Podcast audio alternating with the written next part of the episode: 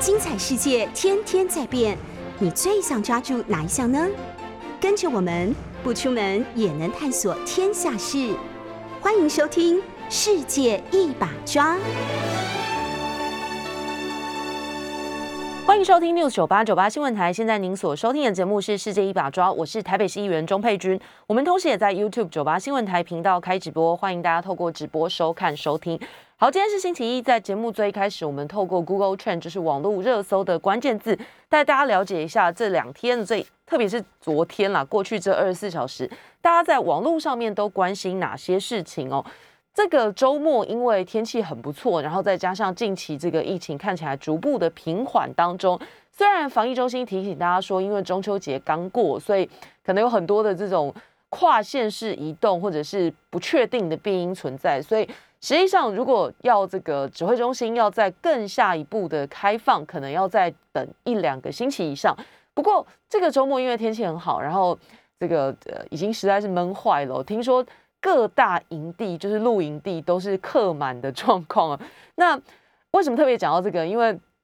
周末这个天气好，然后就很多人到户外去踏青。那特别是今天，可能大家会在很多这种媒体上面或者社群上面看到分享，就是几乎可以稍稍这个透口气的地方，像是河滨公园或者我刚刚说的这个露营地，都是超级多人的。那这个时候要注意什么呢？在新北市的这个三雕角就发生虎头蜂蛰伤人的事情啊。那特别因为要提醒大家，就是最近有很多到户外踏青的机会，然后到这个郊外散散心、透透气。可是要特别注意，因为在新北市瑞芳区的这个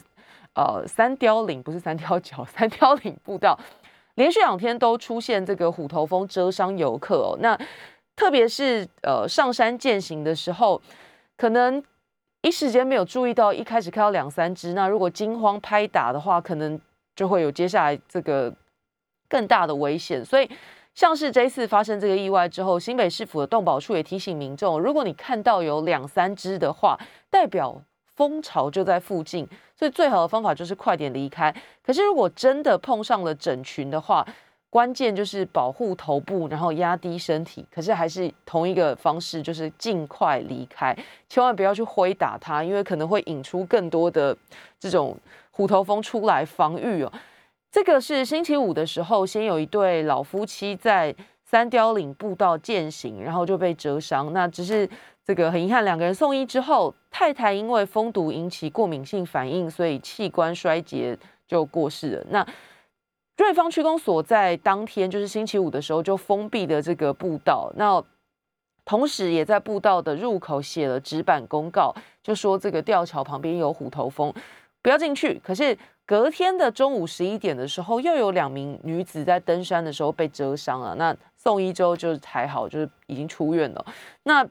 这个。总算在昨天已经摘除了蜂巢，不过要特别提醒大家，就是说，因为最近就是虎头蜂的活动旺季，所以如果你去户外看到有两三只，那代表蜂巢就在附近，最好的方法就是尽速离开，那不要去挥打它们。好，下一组关键字是这个气象局哦。嗯，今年的第十六号台风蒲公英已经增强为强烈台风，不过我现在看起来是往日本去了，对台湾的天气没有太大的影响。那不过这个星期因为有东北风的影响，所以在明天就是这一两天，基隆北海岸跟宜兰地区还有大台北地区都会有局部的短暂阵雨。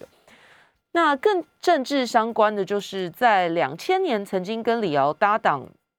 竞选中华民国正副总统，然后。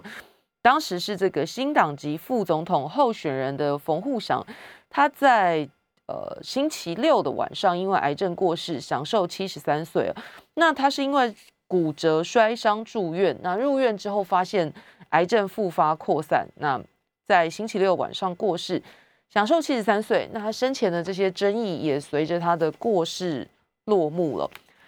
再来就是地震也引起蛮多讨论的，就是在。星期六的早上六点发生规模五点七的地震，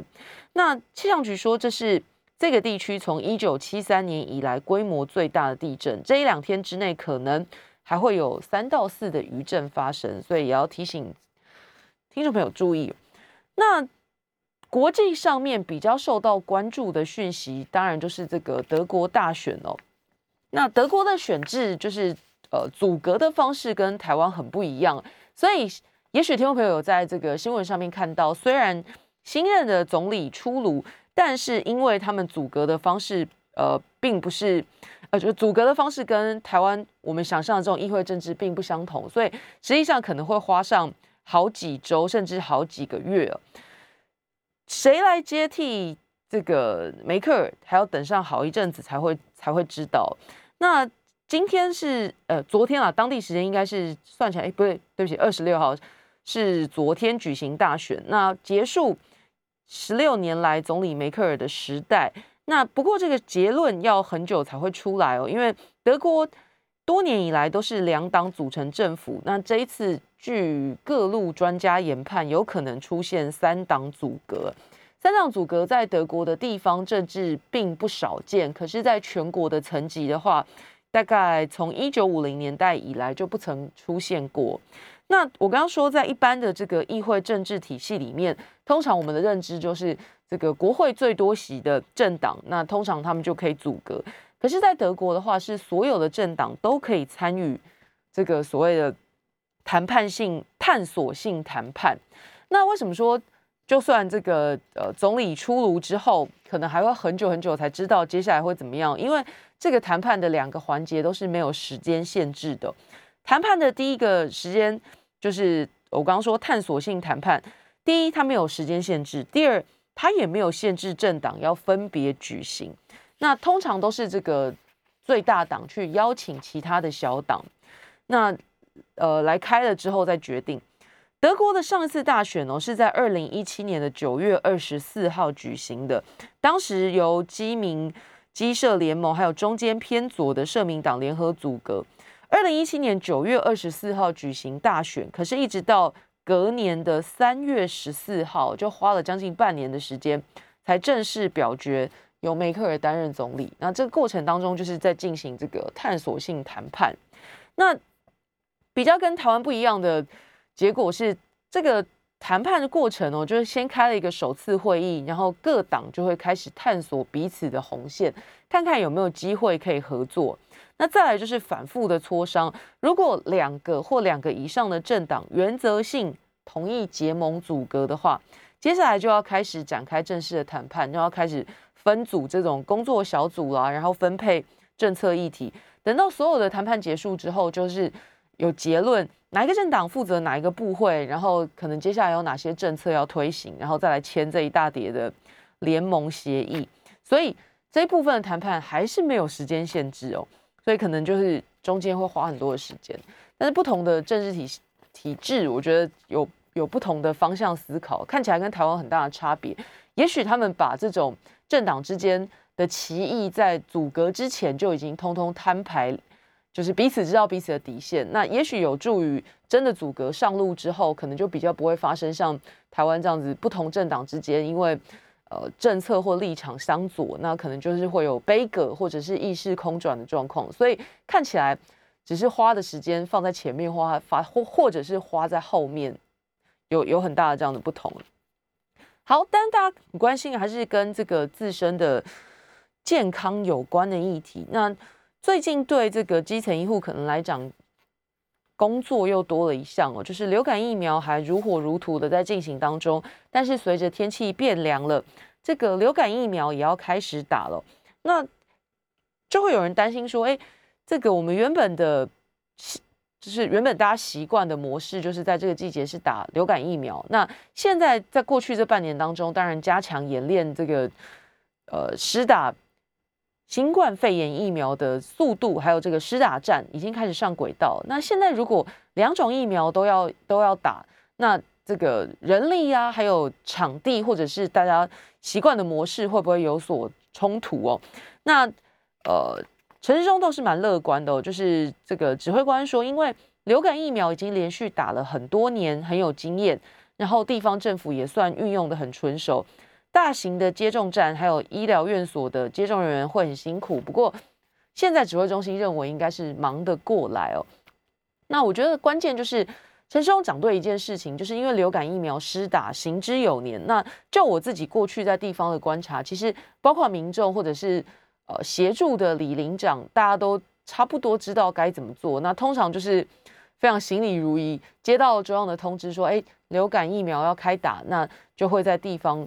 这个设置接种站，然后医护人员进驻。那通常这个通知的方法大概就是李林公布栏啦，或者是有一些的里长会在当天在这个社区里面广播，就提醒大家。那通常我觉得有固定去打的人都会自己留意说，哎，时间差不多要去要去打。那只不过今年比较特别的是，可能加上这个第一次，同时还有新冠肺炎的疫苗也也在施打当中了，所以人力的调拨还有场地的这种分配可能会是。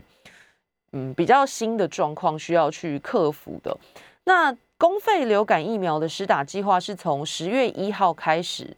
那会分成两个阶段。第二个阶段是从十一月十五就拉开四十五天这样。那第一阶段当然就包括了呃医师啊，还有卫生防疫人员，还有六十五岁以上的长者跟六个月以上到国小的国小前的幼儿、孕妇等等哦。那第二阶段就是放在十一月十五号之后，大概也会把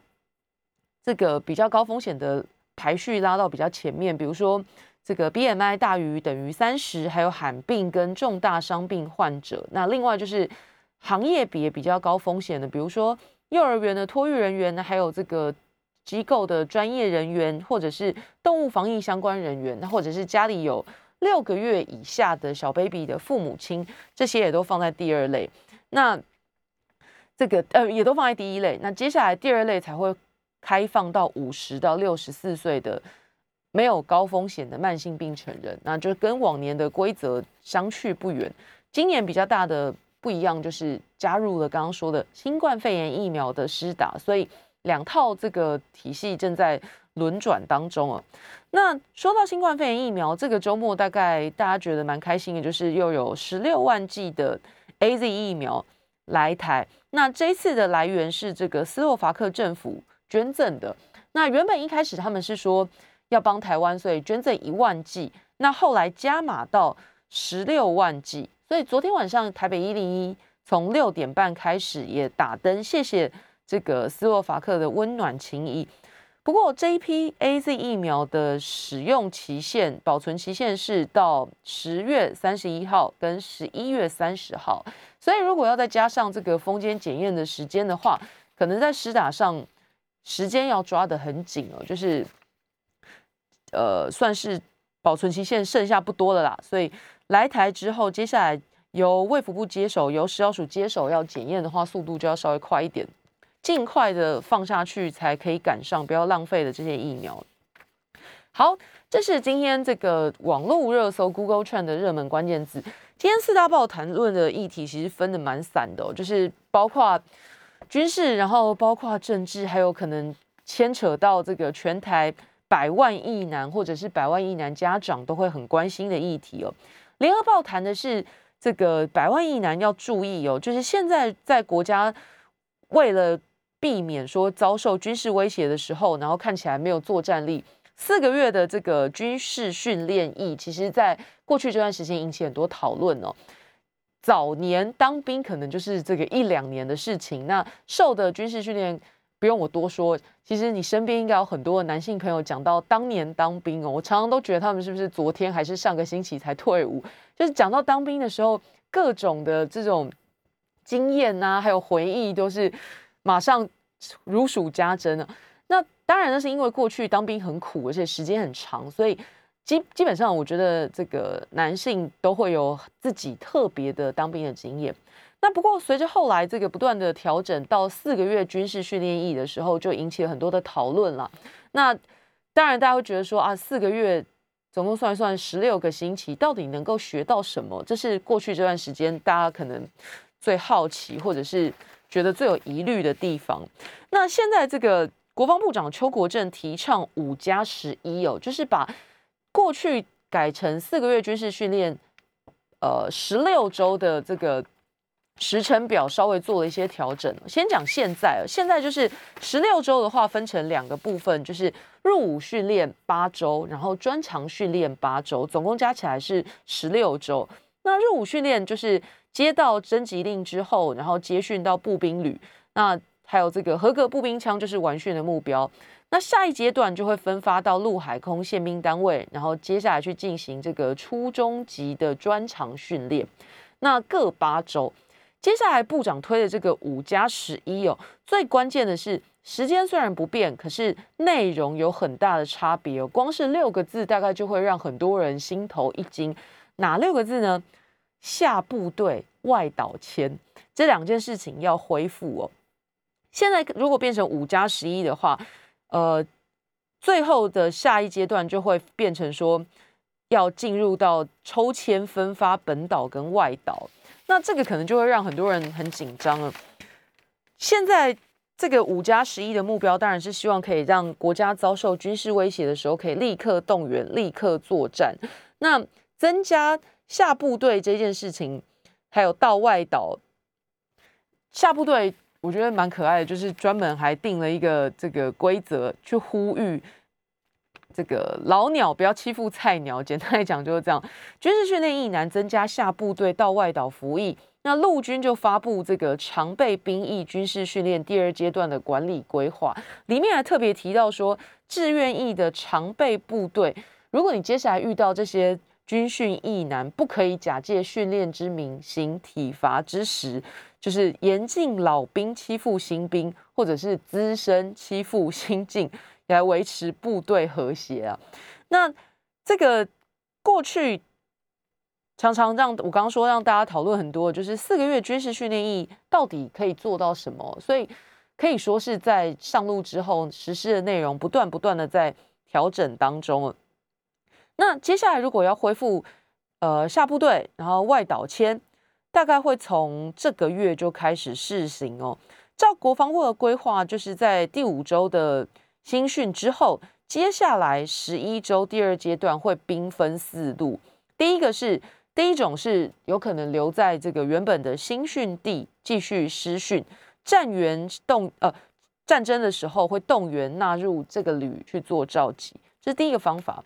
第二个第二条路就是抽签分发到常备野战部队师训，然后一样就是假设战争的时候就纳入这个单位去，呃编制动员。那第三就是里面可能表现比较好的，就择优到兵科学校接受五周的中级专长训，然后再分发到相对的部队去训练。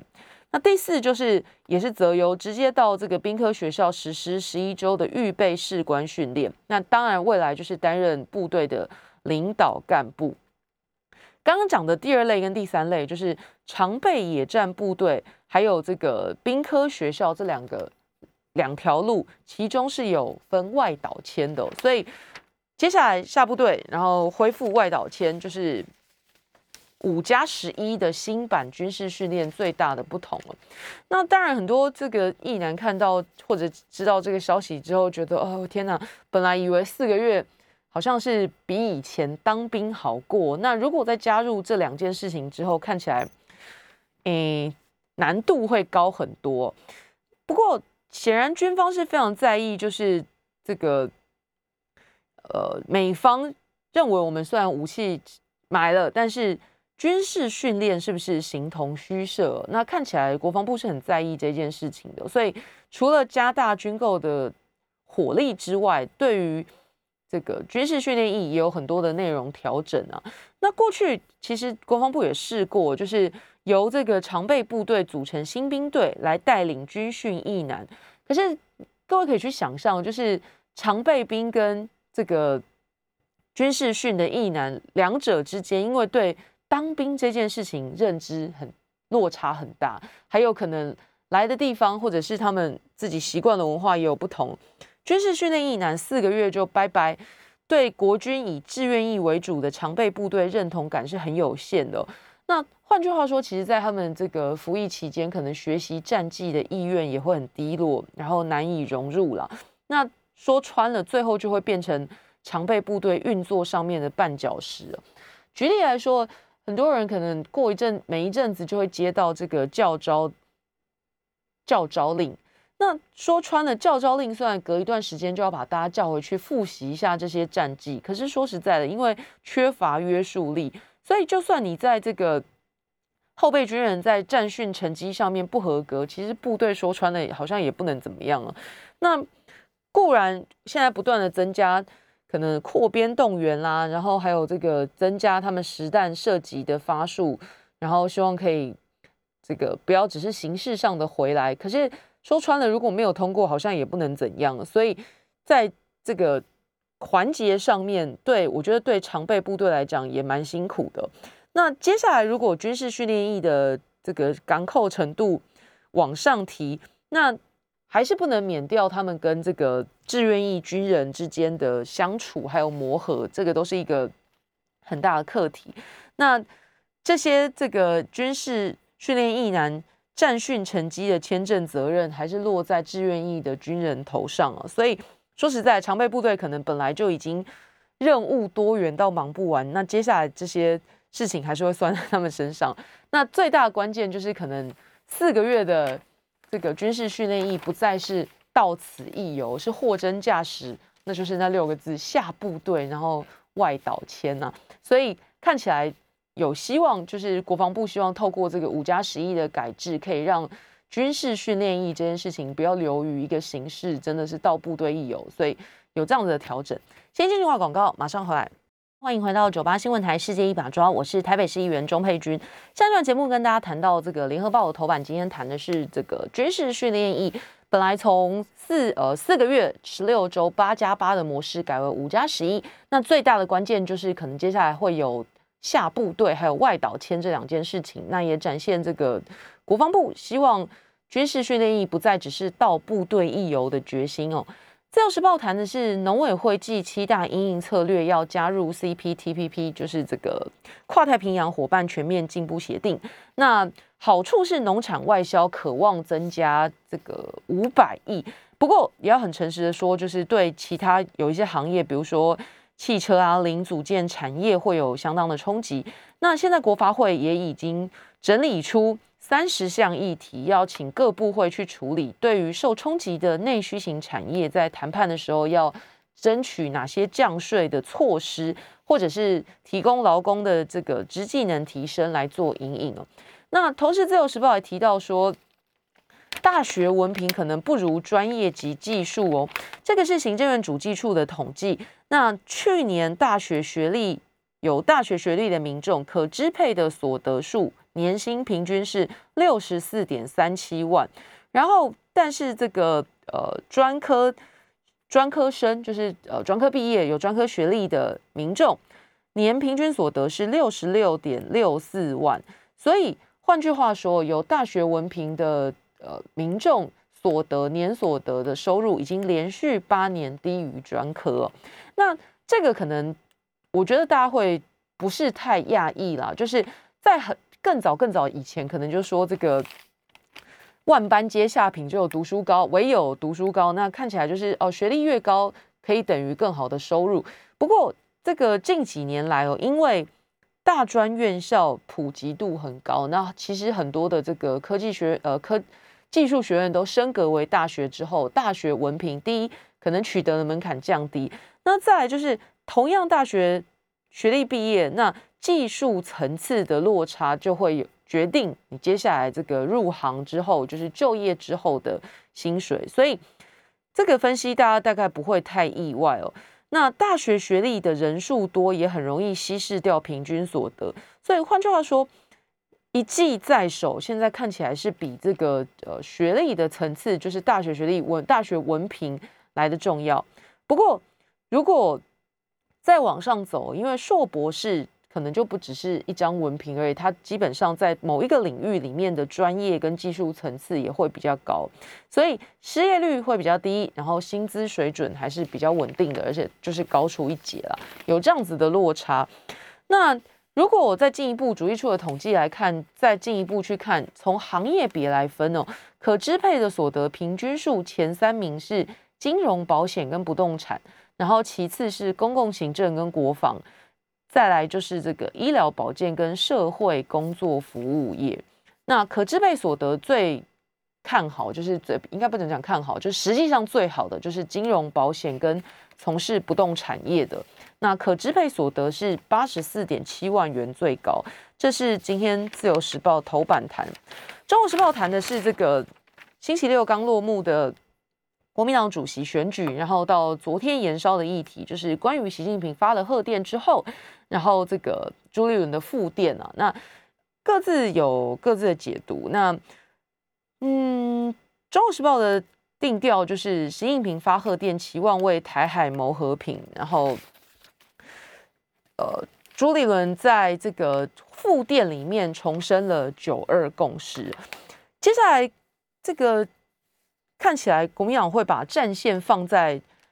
几项公投上面，包括十月要登场的三 Q，还有这个年底的反来猪公投，都是接下来新任主席必须要面对的课题哦。好，但是如果回到这个民众日常生活当中，大家最关心的是从上个星期开始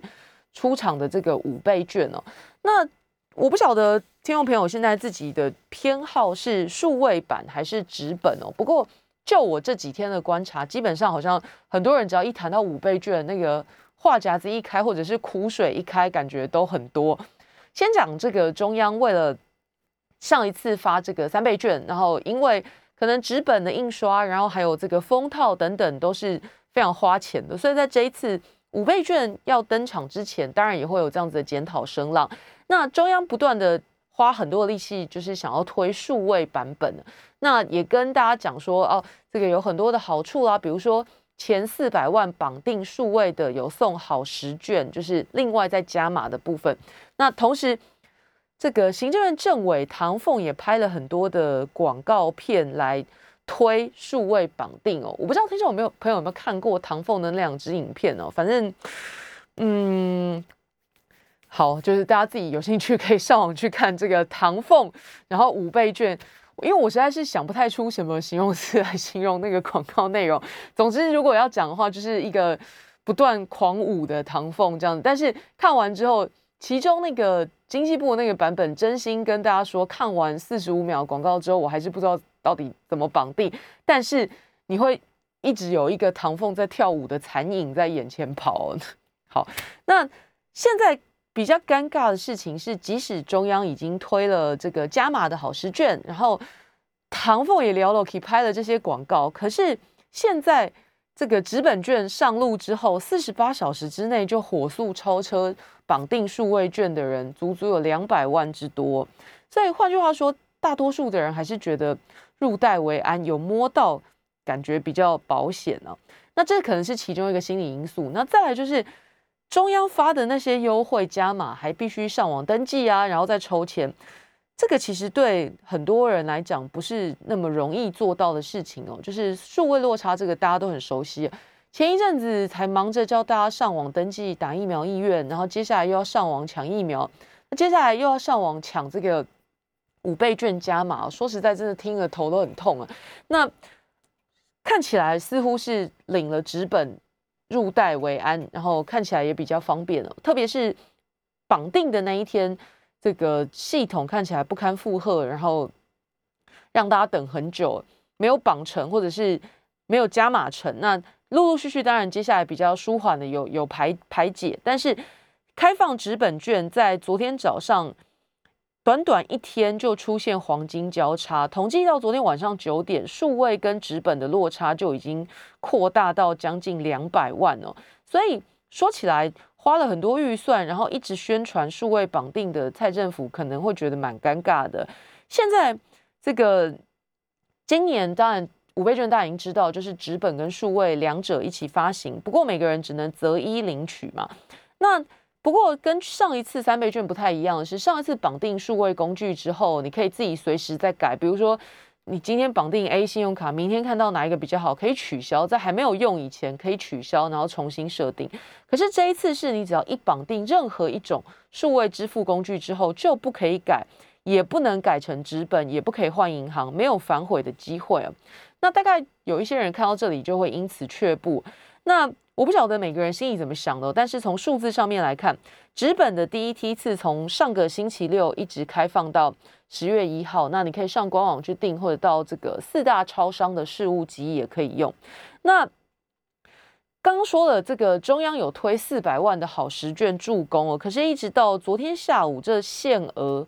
四百份、四百万份到限额四百万份，到昨天下午还没有发完，大部分的人还是急着想要去。这个拿到纸本券那纸本券为什么是民众的首选？我觉得除了大家使用习惯上面觉得拿在手上比较保险之外，当然还跟各个通路寄出的优惠有关呢。因为政府的加码，除了这个好时券是限额，只要前四百万绑定就可以拿，其他的那些包括易放券、农油券等等，都是你登记之后要抽签的，就是没有一定入袋。可是通路里面提出的优惠，哇，算一算蛮惊人的。然后都是你现在看到，基本上就拿得到了。比如说，这个统一时代百货是拿五千元的纸本券全额直接换七千哦，现场五千就变七千，直接长大，不用去抢这个银行的早鸟名额，就地就加码了。这是其中一种。另外还有饭店，比如说这个。呃，用五千块的纸本券入住，就再送五五千的餐饮消费金，然后还送五千元的这个集团住宿抵用，所以他是放大说自己是十五倍券。然后君悦饭店也是用纸本券消费的话，是直接增值百分之五十去折抵馆内的餐饮消费哦。那另外还会再推出。如果你把五千块全部梭哈的住房专案，这个他们也还在想，所以看来看去，好像实体通路里面这个优惠都蛮诱人的。那大概也会左右了民民众去领纸本或者是绑定数位之间的意愿啦。那过去这段时间，我只能说真心辛苦大家，就是每天起来忙着，就是一下绑这个，一下绑那个。那我自己当台北市议员，所以我当然要检讨，还是在台北市政府。说起来。柯文哲市长在这个五倍券数位上路的那一天，那觉得中央这个系统当掉，说他们这个显然没有准备好。不过比较尴尬的是，台北通在那一天也出状况了，就是因为台北有自己的加码熊好券，那也是要透过这个下载台北通的 App 之后注册，这个是不限台北市民哦，大家都可以，就是下载台北通的 App 之后注册，然后你一样。去登记这个各种加码券的意愿，然后再来抽钱。那比较尴尬的是，柯文哲才讲完经济这个中央的五倍券，那当天基本上台北通都是处于这个卡住的状态。就是如果你在那一天上网，就会发现怎么登记就是一个圈圈一直转，一直转，这样七彩霓虹灯一直转。那实际上我去调数字，发现其实那一天大概。呃，只有新增一万多人注册，所以流量可能比我们想象中的小，可是就造成这个宕机，所以接下来系统后台的呃负荷势必要再做调整了。如果希望可以加纳入这个加码券来做吸引民众注册台北通的话，那自己的这个呃后台果然必须要再精进哦。那这个是五倍券的部分。再来就是大家也很关心，说疫情看起来好像啦，感觉比较没有前一阵子这么剑拔弩张哦。特别是每天看哇，这个新增病例本土没有，然后境外移入数字大概在个位数，心情相对轻松一点。可是，嗯，大家下一步就会关心说什么时候恢复到比较正常的生活。那所谓正常的定义就是什么时候出门可以不用再戴口罩。不过看起来现在这个防疫中心的态度相对，我觉得算是。比较保留。先进一段广告，马上回来。欢迎回到九八新闻台世界一把抓，我是台北市议员钟佩君。我们同时也在 YouTube 频道开直播，欢迎大家透过直播收看收听。上一段节目跟大家谈到说，这个呃，现在可能有呃流感疫苗，还有这个新冠肺炎疫苗同步都要在十月的时候两轨双轨一起打。那两个疫苗之间要间隔七天哦。不过一边打疫苗的同时，虽然增加就是打疫苗的人数缓步上升当中，不过因为这个疫情看起来，因为大家口罩戴的蛮紧的，多数的人还是觉得防疫最大成功的原因是这个，就是戴着口罩。那可是疫情如果看起来没有急剧的变化，那是不是生活上面的各种管制有希望松绑呢？说实在，我觉得从这个三级降二级以来，很多的规矩其实还是维持在三级的状况，比如说出出入就是到外面公共场所都要戴口罩这件事情，还有餐饮业可能虽然开放内用，不过还有很多的限制哦，比如说我昨天去。东区一家很老牌的这个酸菜白肉锅，那它本来就是这种同桌大圆桌共食一锅的方式。那因为疫情这个现在开放内用的限制，所以他们变成不能共锅，只能个人餐。那这个老店瞬间就去买了超级多的卡斯炉，因为它原本是桌子里面内凹型的那种。那种那种瓦斯炉，那现在变成只能放在桌子上面。那本来一开始他跟我讲，业者跟我说，他们想说啊，变成个人锅，那就每个人端一盆出来给客人吃。可是客人就说不行啊，吃火锅就是要有一个火在下面一直这样烧才叫吃火锅。所以他们就去买了几十个卡斯炉，然后就变成整个店满满的全部都卡斯炉这样，然后又要遵守梅花座，所以其实也是蛮辛苦的。那如果接下来看起来疫情，跟现在这几天或者这一两个星期变化不大的话，有没有可能生活管制松绑哦？那包括很多的户外运动，可能以前不能做的，比如说到海边去啊，然后现在已经开放到可以浮潜啊，可以水肺潜水什么的。可是很多关于戴口罩的细节还是继续要戴啊，比如说上岸湿淋淋的口罩该戴还是要戴这些事。那当然大家就在问，或者说很多人会期待说，是不是可以？这些生活上面的管制可以松绑呢？那呃，这个我说中央看起来态度相对保留，我觉得有几个因素啦，就是第一就是大家刚跟大家说的中秋节的这一波，显然有很大的这种跨县市的移动人潮。那特别是你可以去观察一些事秋天通常都是露营的旺季，那这阵子可能去室内住饭店的人还大家还。观望状，可是觉得好像哎，去户外这个空气很流通，感觉相对安全，所以各大营地基本上人满为患哦，人山人海这样子，你周间都不一定订得到。那在这个状况之下，再加上这个天气即将要转冷，不晓得会不会是对疫情另外一波变化，所以中央看起来态度相对保留。首先先说，不可能暂时不会全面解禁口罩，但是。在这个户外保持社交距离的场合，也就是说，你去爬山或者是这个海边的时候，或者你刚刚讲的露营，只要可以离得很远的时候，有机会可以放宽规划。那今天这个下午的记者会，大家可以密切注意一下这一部分了。只是，嗯，我我觉得，就算今天下午这个户外的部分放宽了，大家在做各种活动的时候，可能还是要注意一下，因为。如果你周末有去河滨公园，或是有去一些比较热门的地方爬山，你就会发现，哇塞，这个人跟人之间的距离，或者说人潮之多，可能你想要维持跟别人保持距离，都不一定是那么容易的事。那特别运动的时候，呼吸加剧，这个飞沫喷出来的机会也会变大。所以，嗯，就算今天下午这个放宽这一部分限制，可能大家自己出外活动的时候，还是要注意这件事。哦那。现在讲的是中秋这一波，呃，才刚过。那如果照一个规律来看的话，至少还要一两周才能看确定中秋连假这一波有没有造成什么样的影响。那大致上看起来规划应该还行。可是，呃，经济部大致上，我我觉得这样，就是各行各业对我们一般民众来讲说，哎，好像。差不多嘛，这个大家已经回到工作上面去，没有在居家办公啊。然后，诶，餐厅也开啦，然后河滨啊，或者是海边都可以去。但事实上还有很多行业还在这个警戒、还在管制当中啊，就是像是 KTV 啊，还有这个酒吧啊，或者是酒家等等，视听、歌唱、夜店、三温暖这些八大行业要恢复营业哦。这个经济部已经把指引送到指挥中心去，那要求从业人员至少要六成打了疫苗，而且要比照餐饮业有这个隔板，然后里面要戴口罩等等。不过大家可以去想一下哦，这个我们去吃饭，通常灯光明亮，然后坐着吃，你不会随便乱换位置。可是比如说我刚刚讲的八大行业。夜店啦，KTV 要做固定的座位，本来就已经比较困难了。然后如果要再加上隔板跟口罩，难上加难了。所以势必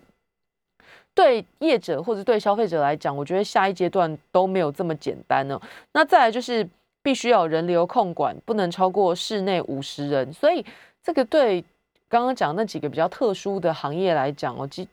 如果卡在这样的限制，可能有开跟没开差不多了。那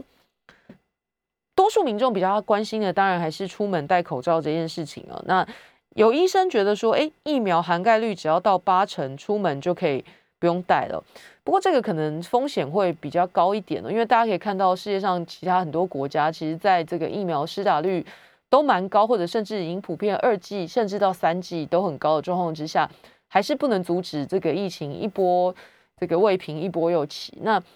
多数的意见可能觉得口罩还是一个蛮关键的事情哦，所以我我觉得这一。这一这一关啊，就是这一这个这个环节，防疫中心应该不会这么轻易的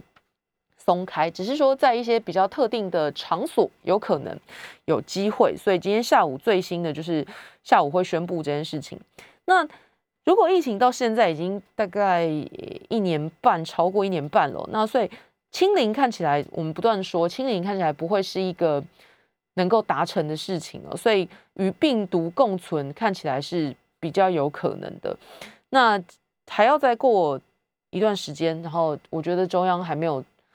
真心下定好目标，因为学界的意见还是与病毒共存，看起来是一个比较长期的做法。可是中央现在感觉还是蛮执着在清零上了。那当然，新的疾病还有新的这种生活模式，我觉得大家都还在学习当中。说到这个。